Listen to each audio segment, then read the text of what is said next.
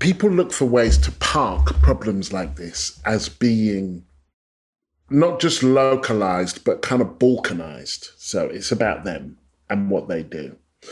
And also, in this particular iteration of the moral panic, that this isn't a mainstream British thing, it's a black thing.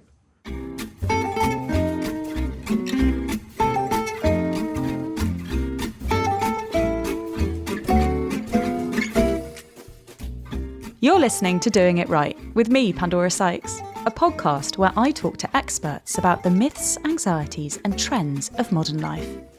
There's no such thing as the right life, but what might we be getting wrong? In this series, Series 3, I'll be exploring sleep, the science of emotions, and fast fashion. And I'll be asking my guests questions like Is baby brain a real thing?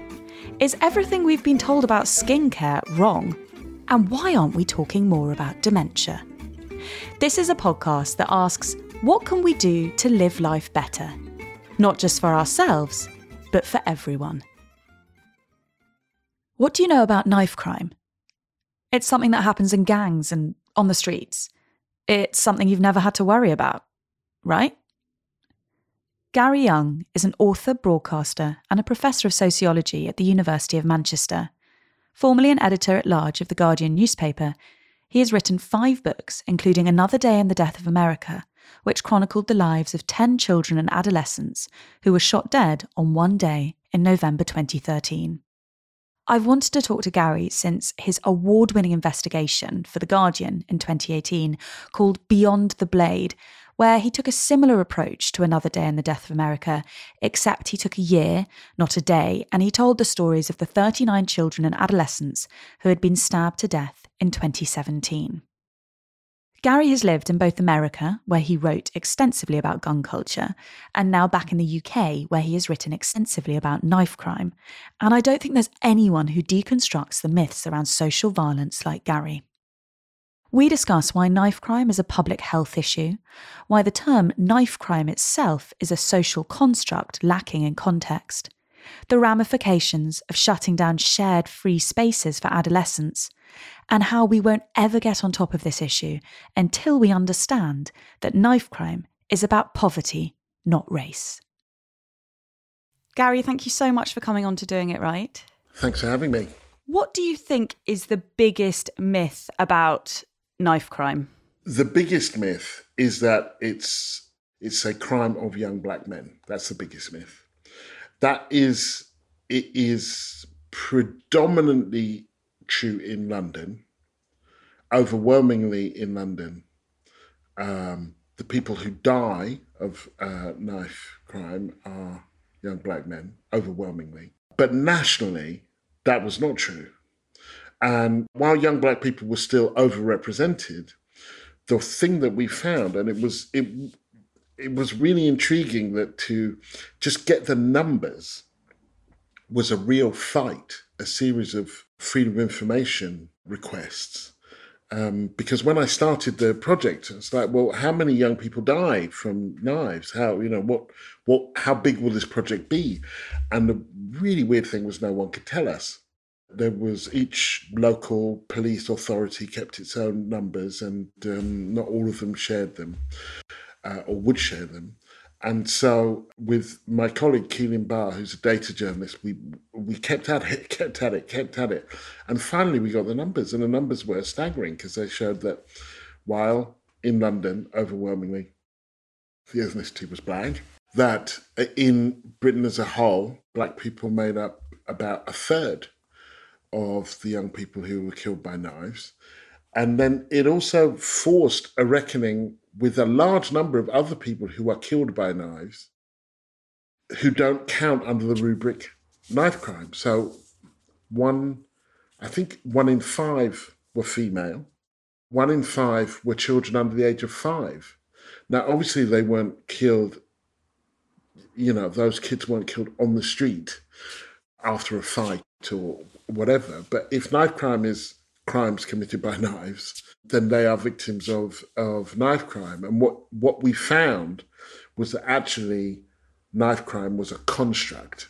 The term was a construct, which meant a particular form of social violence committed in London between black men. That's really what that term stood for, but actually didn't cover all of the people who were vulnerable. Why was it so hard to find the statistics? I was fascinated to read that. What do you think the ramifications of that cloak and daggeriness has on how we understand it?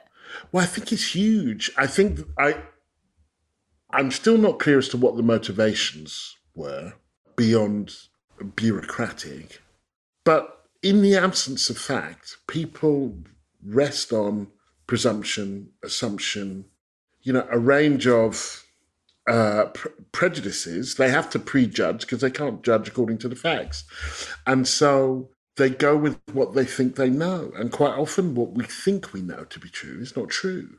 This, this was an example that in London dominates the news agenda in a range of ways, and this is one of them. Uh, race is not always straightforwardly understood, and there is a place where two young black men attacking each other. and There's a place where that can go in the national psyche, where a young woman killed by her ex boyfriend or a child killed by their mentally ill mother, two white kids in Cheshire just don't fit in. And so they're kind of taken out. So, I mean, for all of the ink that was spilt about knife crime, for all of the speeches, David Cameron, Tony Blair, they all made speeches about knife crime. Literally, they didn't know what they were talking about. They couldn't have because the figures, while they were available, they weren't made available and they weren't known there's an assumption, as you say, that it's a London thing, but it's also uh, after London, it's most prevalent in Manchester and the West Midlands. And the statistics aren't wildly different, are they, between those places? Why is it also prevalent in those places? Honestly, I don't. I don't know. I don't know why. Um, why it would come to be in those places. I can tell you from my research in gun deaths in America that, and this was a, a pre corona description, there is an epidemic characteristic for certain forms of social violence where if you're in an area and you know this is logical once you uh, describe it in this way if you're in an area where people are being stabbed you're more likely to carry a knife. If you're more likely to carry a knife you're more likely to use a knife and so you're in an area where more people are stabbed, and so on and so forth. So I remember in Chicago, where I lived for the last four years when I was the Guardian correspondent there, a guy called Gary Slutkin who worked on gun deaths but had been an epidemiologist for the WHO, I think, or the UN. And he showed me a map of Chicago and the red dots where people had been killed, and they were mostly on the south and west side. And he said, This is a very similar map to the one you would get for dysentery in Dhaka or for typhoid in a certain area. It's an epidemic map where certain areas aren't uh, aren't affected, and so I don't know why it would have taken off in those areas, but it stands to reason that once it has taken off, that it might escalate. That reminds me of something you were saying when you were talking about Another Day in the Death of America, where you said if you carry a gun, you are more likely to be killed by a gun. So, so there's that social contagion element. Exactly, it is. It is a form of. It is exactly that. It's a form of contagion. If you carry a gun, you're more likely to be killed by a gun. If you have a gun in the house, uh, uh, you're more likely to be killed by a gun. You know, most people who were shot dead in America kill themselves. Now, um, so suicides make up more than half of all the gun deaths in America. Now, the fact of the matter is that guns are a very efficient lethal weapon. And so, if that's what you want to do in a given moment, it will get the job done. Now, th- the fact is that quite a lot of people who attempt suicide later go on to have more mentally well lives and um, do better and the kind of either the cry for help or whatever you might call it, for want of a better term, is effective. Um, you don't get that second chance if you put a gun to your head. You might if you take an overdose. So, you know, guns are incredibly, you know, they're, they're lethal weapons. It's why the NRA uh, and the gun defenders in America, their, their mantra, it's not guns that kill people, it's people who kill people, is so trite and so ridiculous because it's like saying it's not toasters that make toast, it's people that make toast. well, that's true, but what what do toasters exist to do? They exist to make toast. Guns are lethal weapons. They get the job done. Can you talk a little bit about the role of the media? I know as a former journalist, you think that the way things are reported matters hugely in how we understand issues. With knife crime, there's the fact that it's reported in a certain way, um, and and um, that that um, is kind of contingent on whether a newspaper or media outlet decides that this death is worthy of reporting. Uh, and then there is the nature of the report. So I was really struck during the year that we stayed on knife crime for um, a significant time when I was at The Guardian. Generally speaking, newspapers and media outlets would cover the death and the sentencing. That was it. Sometimes a funeral. But the trial, they wouldn't really cover. For the death of Kumari uh, Serankumar Barnes, I was the only uh, print journalist then, and there was one TV uh, crew who were doing a kind of a, a documentary. Uh, and so you get the it's it's it is overwhelmingly boys, particularly in London, it's overwhelmingly black boys. You get the boy who is dead, you get the boy in the dock. Quite often, if they're under a certain age, you don't you don't know the name of the boy in the dock. So you just see them being sentenced, and then you have an interview with a parent of the uh, dead child who inevitably says, That's not long enough. And just to cover this one case, uh, forensically would be too, too great a claim, but closely, to talk to the mother of the boy who killed him as well as the mother of the boy who was killed, to sit in the courtroom when the statement is read out that of all the things that the mother of the boy who killed him tried to do because she saw this coming. And you lose a sense of this kind of morality play. That led me to this view about journalism that, you know, we're told when a dog bites a man, that's not a story. It's when a man bites a dog, it's a story. But actually, sometimes you have to ask yourself, well, who owns these dogs? And why do the same people keep getting bitten? And what can we do about these dogs? That sometimes we get so used to a narrative that we stop thinking of it as news. And and that has really, really uh, important effects because let's say um, in Dallas, where there's a boy, Samuel Brightmon, was shot dead. He was walking his friend home to his, his granny's. It made a paragraph in the Dallas Morning News. Well, the police have so many things to follow up on. They have so many things to do. If nobody's making an outcry, well, they're less likely to actually try and find out who who did it. If there's something systemic going on in that area, but nobody or the outcry isn't amplified, then they're less likely to be addressed. And there was a comment at the bottom of this very short story about Samuel's death from a woman who said, Well, I don't want to judge. And then, of course, she goes on to judge, but you know, I know where my kiddos are. And, you know, parents have to do better. And what's he doing out at 11 o'clock? And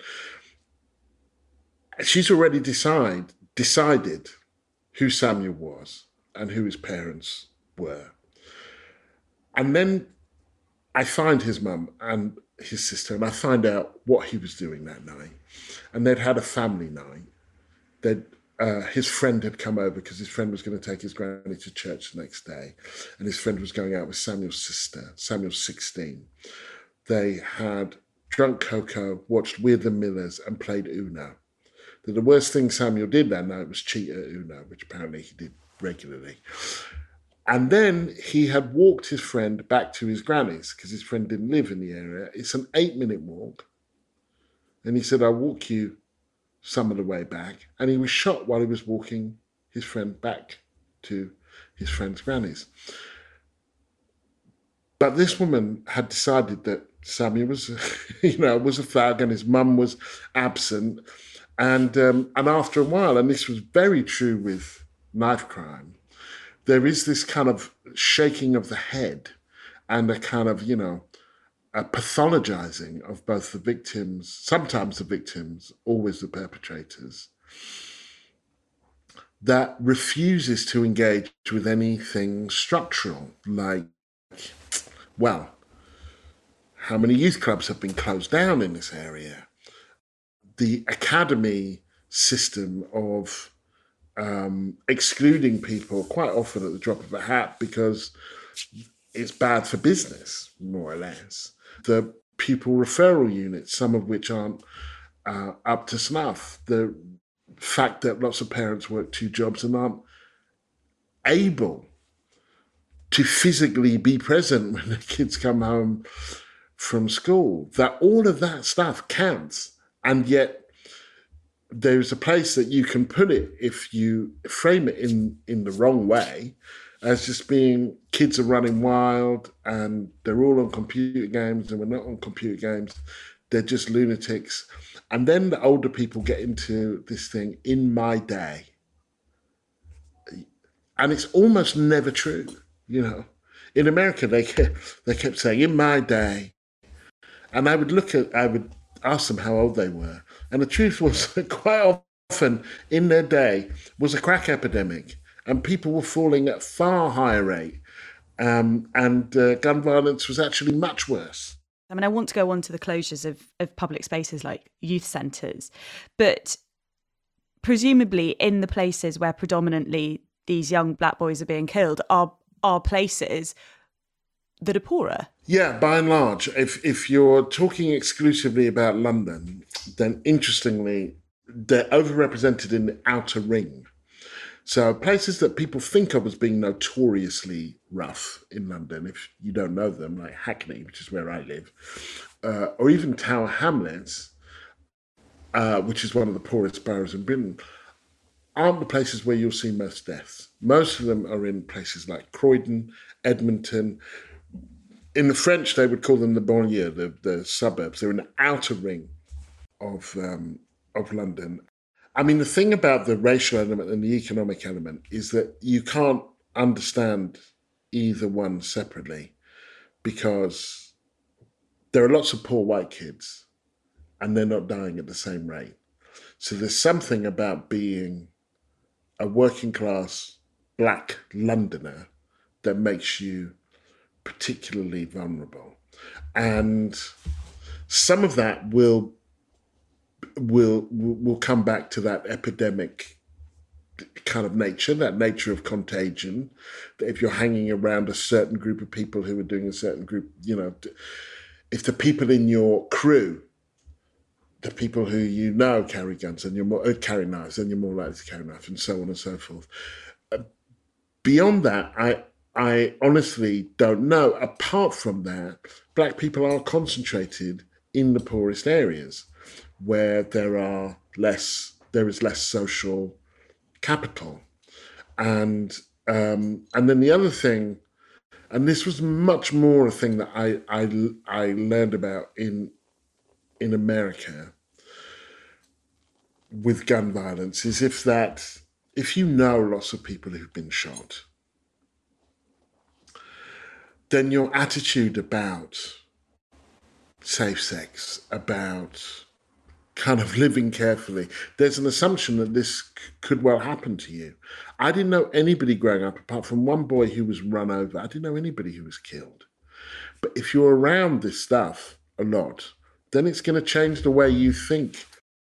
A couple of years ago, when talking about knife crime, Akala shared that in 2005 in Glasgow there were 40 murders mm. and there were only 60,000 people in Glasgow. So that year, a Glaswegian as a whole was twice as likely to be killed as a black Londoner. And I think it's incredibly interesting when we look at the statistics like that. Consider a new narrative. Is this another way the issue gets siloed to say it's a London problem, it's a Black London community problem, and then it doesn't become a systemic thing? It becomes something, it's individualized, it's about a very specific person.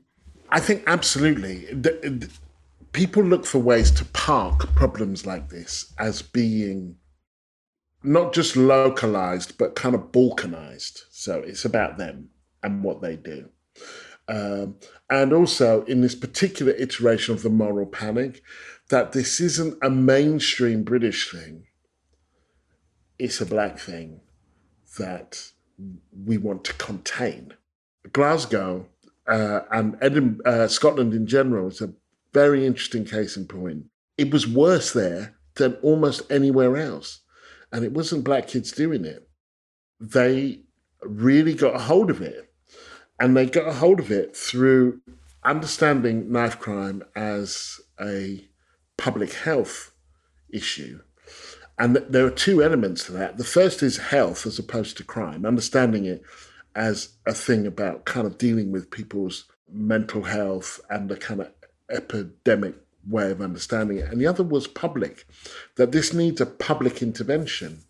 And so um, in Glasgow in particular, they had a kind of coordinated response that went to the places where it was worse and said to people, look, if it's housing is a problem, let's talk about housing. If employment is a problem, let's talk about that. If drugs is a problem, let's talk about that. If it's abuse, if it's and if you don't talk to us about that, if you're not cooperating with us, then we will then we will criminalize you. And you know, it worked. In the year that we did it, there were no kids who were killed in Scotland. Now, it hasn't disappeared from Scotland entirely, but the two things that the um, Scots said that was different in Scotland to London uh, in particular, but I think uh, Britain in general. The first was that they could get cooperation from the local community in a way that is not possible, certainly in London, or is less possible, because they um, uh, because of the suspicion that black people have of the police. That black people want their kids to be safe they want them to be safe from knife crime. They also want them to be safe from being stopped and searched in a disproportionate manner that is humiliating and criminalizing. And uh, as a black parent myself, I, that I, I feel the same. I worry about my kid. I want him to be safe. I want other people to be safe around him. But I also want him to be safe to walk the streets unless he's doing something wrong. So they don't get the cooperation from the community that they really need. And that wasn't true in in Scotland. And they said, look, you can you can throw away the key, you can stop and search as many people as you like. It's not going to stop knife crime in and as of itself if you only treat it as a criminal matter. The other thing that they did, they said in Scotland was we were able to treat this holistically as a Scottish issue. In London, you've got 32 boroughs, each doing their own thing, all charitable sector, not public sector, charitable sector. So each not only doing their own thing, but having to do something slightly different in order to earn their dollar. They spend half of their time raising money and only half of the time doing it. They're doing good things, but um, it's a public problem, and it's to solve it. You need a you need a publicly funded solution.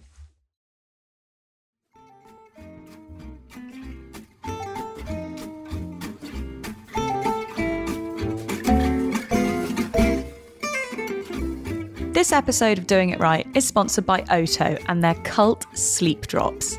I first tried sleep drops last year when they were recommended to me by a friend, and I've never looked back. I've had sleep issues for the last five years or so, and I would regularly experience all night bouts of insomnia. I made some lifestyle changes, no mobile phones in bed, people, which helped immeasurably, but I still felt anxiety about going to sleep until I met Sleep Drops.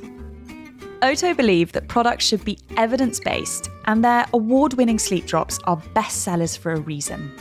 Created to help you wind down, relax, and better prepare for a peaceful night's sleep, they're blended with 50 milligrams of pure CBD, which is the research recommended amount proven to have an impact on your sleep. One of the most common misconceptions about CBD is that it makes you drowsy when actually it optimizes your natural sleep wake cycle. It's not a sedative, it's a healthy, sustainable, and natural alternative to a sleeping pill, helping you to feel focused and productive during your day. If you like the sound of them, visit otocbd.com forward slash Pandora. That's otocbd.com forward slash Pandora to shop with 20% off using the code Pandora20. The link is also in the show notes. So, emulating the approach of the Scots, which sounds really admirable, and it just kind of makes me feel more depressed about how they've managed to get on top of it and we really haven't. Do you think that the new prime minister's pledge to add 20,000 policemen on the streets is is not going to get us to where we need to be? I mean, wouldn't it be better to have 10,000 on the streets and then put the other money for the 10,000 into youth services? I know that there's been a cut in police and so uh, they're going to have to restore that somehow honestly, I feel that the police at the moment, they tell you actually, they did when I was doing um, the series, and it must be worse now, that they are forced to do a whole lot of stuff that isn't police work, it's babysitting. That you've got X number of kids off rolled from school because the schools can't be dealing with them, uh, or excluded from schools. Um, you've got kids out who might be in, who might be, you know, who might be at a youth club or or wherever. You have a child, adolescent, and mental health system that the people who work in it are trying their best, but there's no resources going in there. And so they're dealing with kids who aren't well, who aren't in school, who are often hungry, and who are idle, and that's kind of not their job. So, which is why it's a kind of um, why it's holistic, and this is tangentially, although uh, certainly relevantly, why I, I think the defund the police slogan that was uh, part of Black Lives Matter was kind of unfortunate because what it's talking actually the government has defunded the police actually.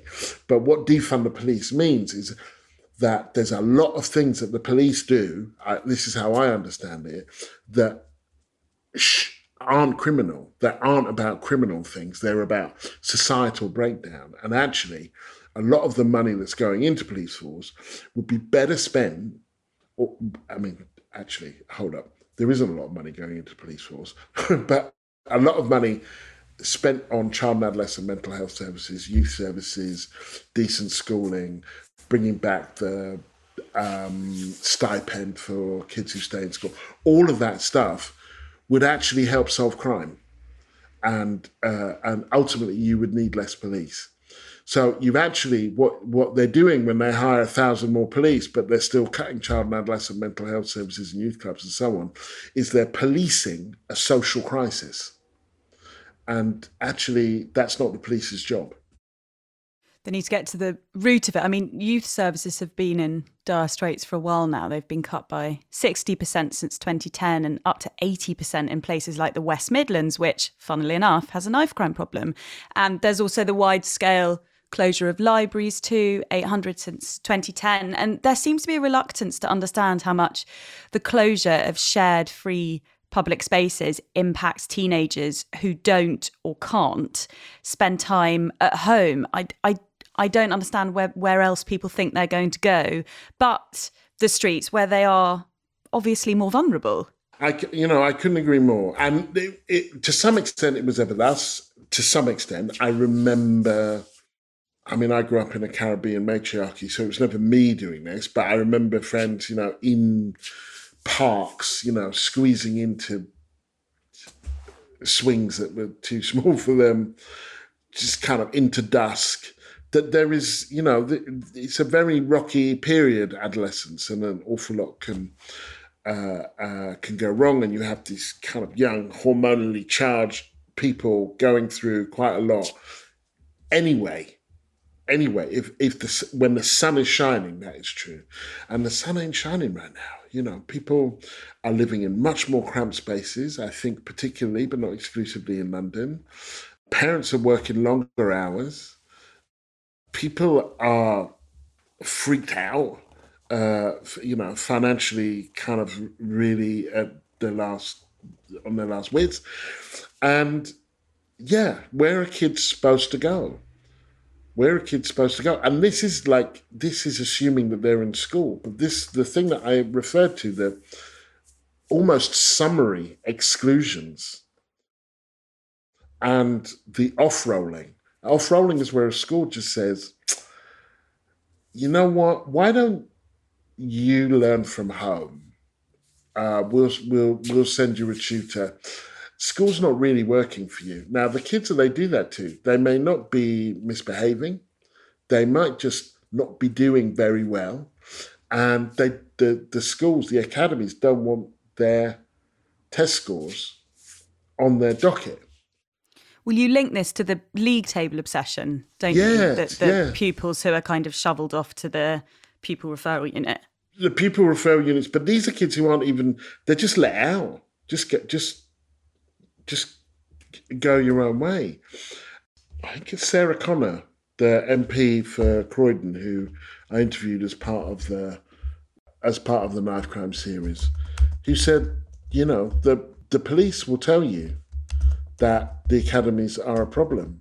We are just chronically underfunding our children and then expecting that it will be okay, and it's not okay. And it's a similar thing with CAMHS, where there's a lot of kids, particularly after coronavirus, struggling with ADHD, ADD, um, possibly bipolar, depression, anorexia, self harming, all of those things. And just not enough help. Now, if you've got the money for to buy in therapeutic help, then fine. But if you're in the CAMHS system, the people in the CAMHS system itself will tell you it's inadequate. And so a lot of the kids who misbehave at school and are kicked out of school and have got nowhere to go, they're not well. The boy who killed um, Quamari, his mum had been pushing for services for him. She hadn't got them. And she'd asked for anger management, and they said, Oh, he doesn't meet the threshold. Well, then he killed a boy. He killed a boy, and yeah, and then he got and then he, she said he reaches the threshold now, but it's too late. And she really did. She wrote to her MP, said, please help me save my son. She, she in a meeting with the Brent officials, said, either he's going to end up dead or somebody's going to end up in a body bag. She could see it coming. And there just weren't the, you know, computer says no. Sorry, it doesn't meet the threshold, and and um, that doesn't excuse him for anything that he did, uh, but it does contextualize it. I live in Brent, and you do really see how stretched the services are. I mean, all the GP surgeries around us, you know, get one star on Yelp because you can't get an appointment there. And when you do, the doctors are. I mean, one doctor told me two years ago uh, that they were drowning. He was like, "This surgery is drowning. I don't know how long we can keep going for." Um, and I, I mean, these are such enormous warning signs. Yeah, and and that once again, if one funnels that issue back to America, where you have, which is further down the line in terms of not having access to medical care, the biggest providers of mental health are the prisons. It's a bit late by then. And when I'm asked in America, you know, what's the one thing that if you could do one thing, and I always say, well, the one obvious thing to everybody else in the world, although it would never happen here, is to get rid of guns. But like that's not going to happen tomorrow. The next most important thing would be to have free access to mental health services. That in the absence of that, unless you are able to keep down a job long enough to get healthcare through your job, then usually the way you get healthcare, uh, mental health care, is that something goes wrong and you end up in prison and then you get your healthcare. The Economist Noreena Hertz uh, writes about how public spaces are becoming more hostile. So not just the shutting of um, youth centres, but that, and this is this is a worldwide thing that she reports on, but that you're actively discouraged from sitting in many urban spaces thanks to urban planning, which includes things like bollards, spikes, no park benches, etc. Does that sense of architectural hostility that we increasingly see in urban planning feed into what you have called the psychic effect of violence? I think it has. I think it's it's um, it's nuanced, but that there is a really valuable quality to public space uh, because that's where you meet people who you might not meet otherwise. it's where you run into people.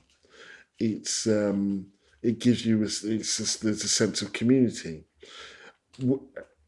Interestingly, maybe I grew up in Stevenage, which was created the same year as the NHS by the Attlee government, and the whole idea was that this would be unlike the kind of certain areas of London, this would be a place where you did know your neighbours and where there were kind of local areas, and you know, it was the first um, pedestrian shopping centre in Britain that the Queen opened, and um, I I tell the story when I talk about Stevenage. I tell the story of my mother when she the the day before she died, she went shopping and it was a pedestrian centre and she was walking around and my mum she'd been a teacher for years and a youth worker and kind of it was like going shopping with the queen or something like everybody knew her and she was you know so lots of people had saw her and then the next day she she dropped dead and now stevenage the town centre has been quite run down and the outskirts are where you you know you drive to the shops and um, you you know you all of the things that were in the center are now in the periphery, and that were that to happen now, no one would have seen it the day before because there isn't that kind of communal space, and that does it ties you together in a very real way. That the my biggest use of communal space is the school playground. You know, when I drop my, I do some volunteer teaching at my daughter's school.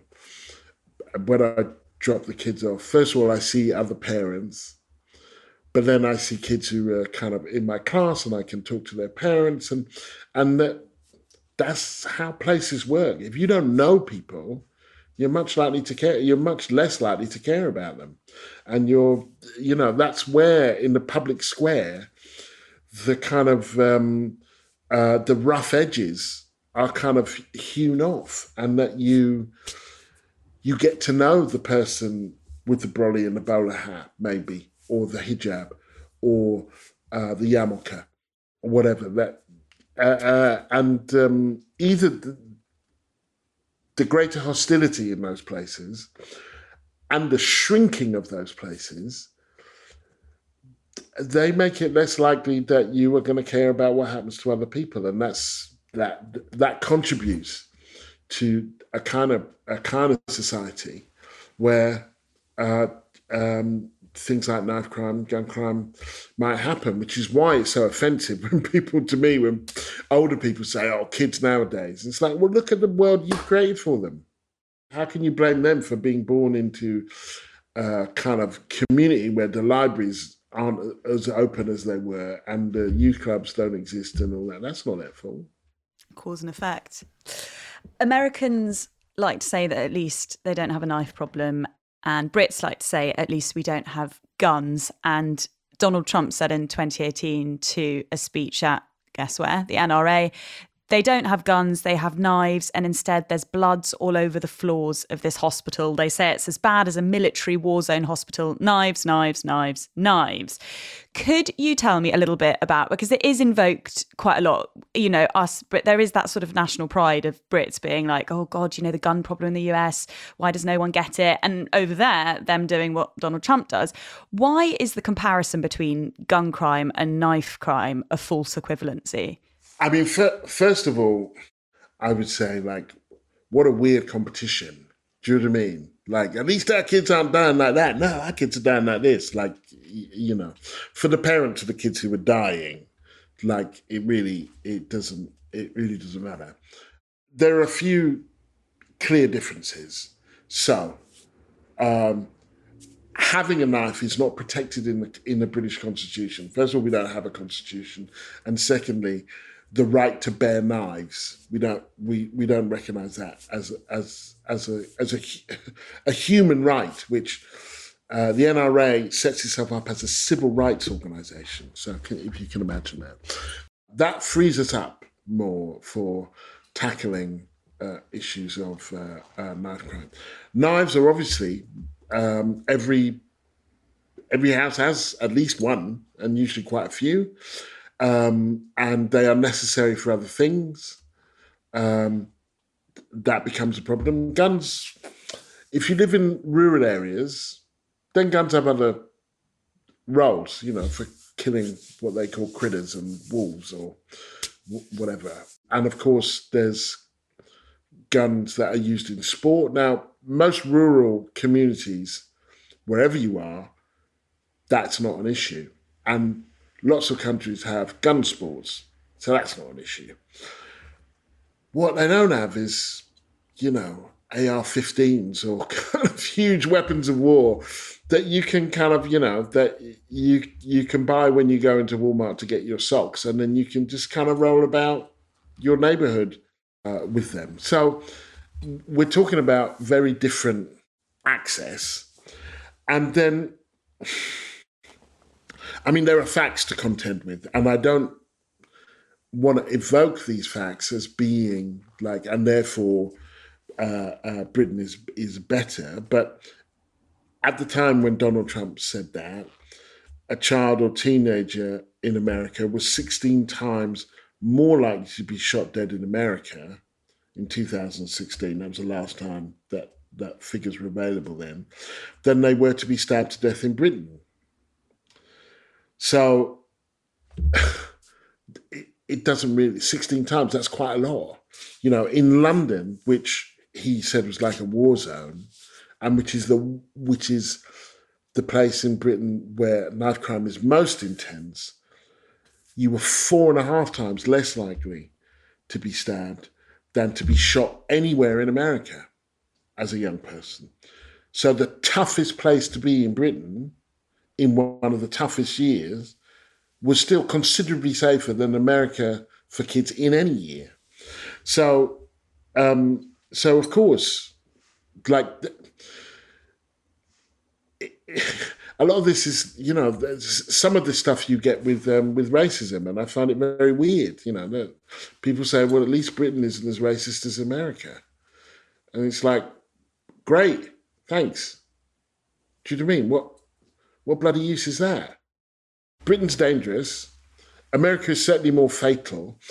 My my experience of growing up in a new town in Britain and of, you know, living there most of my life, apart from the 12 years that I spent in America, is that Britain is actually socially a more violent country. People drink a lot. Uh, and, you know, when they drink, they get rowdy. And um, I feel I have felt much more likely to get beaten up in Britain, but much less likely to be killed. Now, you know, that is something, but I'd rather just go around my life uninterrupted, thank you, not feeling that I'm either going to get beaten up or killed. But that has been my, um, uh, you know, that's been my um, experience. And um, when I'm on the radio in America, because I think there were two things when I was reporting from America that British people didn't get. One was knife crime, and one uh, one was guns, and one was healthcare. And um, even the poshest, most Tory area in Britain just doesn't understand the appeal of guns, why they wouldn't, when kids are dying at the rate that they are, particularly, why they wouldn't kind of fix that. You know, that to, to some extent, that is a kind of, that is a, a cultural serious cultural divide. But when when I would be on the radio in America and Americans would call in and you know be defending their right to bear arms. And I would say, well, first of all, do you love that amendment more than you love kids? You know, or your kids? Like, it's not plausible. But secondly, I don't think American parents are any worse than parents anywhere else in the world. And I don't think American kids are worse than anywhere else in the world. And I don't think kids in London are worse than kids in Cornwall. And I don't think parents in London are worse than parents in Cornwall. So then we have to look at what else is going on, don't we? Do you know what I mean? Why why in that particular context you would have that particular problem? Both gun crime and knife crime are politicized, but gun crime is part of the American dream in a way that um, or sorry, guns are part of the American dream yeah. in a way that knives are not part of a sort of proud British national identity. I mean, it really keys into that, you know, man must protect himself, that kind of masculinity and pride and and the white picket fence. I mean, it's a specifically white dream. Ninety percent of the NRA board members are white. You can't escape that. When I was at the NRA convention, I went to a few, uh, and I would say to uh, people who were there, "Explain it to me. What's the appeal?" And they would say, you know, and they would all use the same scenario. Are you married? And say yes. Do you have children? Yes. Imagine somebody broke into your house and they were going to rape your wife and they were going to shoot your kids. They were going to shoot you. They were going to take everything you'd worked for. What are you going to do? Wave a bat at them? Call the police and sit there and wait for the police to come? Or are you going to protect yourself and protect your family? And there are all kinds of appeals in there to kind of masculinity, small government, do for self, all those things that I mentioned. And if you go further back in America, into America, than uh, taking the country from the Native American Indians and slavery, the gun is central to all of that, to a certain sort of power. And the truth is that, first of all, actually, after suicide, you're most likely to be shot by someone you know. So, you know, are you married? Yes. Well, then, you know, your wife's probably going to shoot you. Is that what you would reply? Because I'm interested in what you replied when they invoked that um, scenario. Well, I, I um, uh, let's say, what, what are you going to do? I would say, I would say to them, well, you see, in England, most people don't have guns, so I wouldn't worry if somebody broke into my house. I wouldn't worry that they were going to shoot me. That wouldn't be that wouldn't be my worry, and um, you know, I have no problem picking up a baseball bat and going for someone who's who's, who's got into my who's got into my house. That's what I would say. You know, it's like you know, if you're in a cinema and everybody stands up, then everybody's got to stand up. If you think other people have got a gun, then you get a gun. But if you think people don't have a gun, then you're not likely to have a gun. And I don't know about you, but I would assume that someone who broke into my house didn't have a gun. They might have a knife to people who are listening to you talk and would have never thought about knife crime or gun crime or even violence in in any of these ways before, what would be your takeaway? I'd say that the, the, the next time you're reading a story about someone who's been killed by a knife is to assume that there is a context, not to excuse anything but to assume there's a context, to actively wonder what really happened there. Uh, and so to avoid the crude morality play of the good person and the bad person, the good victim and the bad perpetrator, and to understand that actually these, because it's often young people, particularly if you're reading about young people, then these crimes aren't committed by metaphors, they're committed by kids. And so the best way to try and prevent the next crime happening is to understand why the last one happened, which is not about excusing anything, but it is about understanding understanding more. That the parent of the kid who was killed is devastated chances are the parent of the kid who killed them is devastated too. Different, but true. And so it's difficult. I remember thinking this in the doc, in the, in the call, that it's difficult to know what justice looks like when one 15 year old is dead and the other one is on trial for murder because it feels like all of the major injustices have been committed already. Thank you so much, Gary. I really appreciate you coming on to Doing It Right. Um, it's been so great to talk to you. Thanks a lot for having me, Pandora.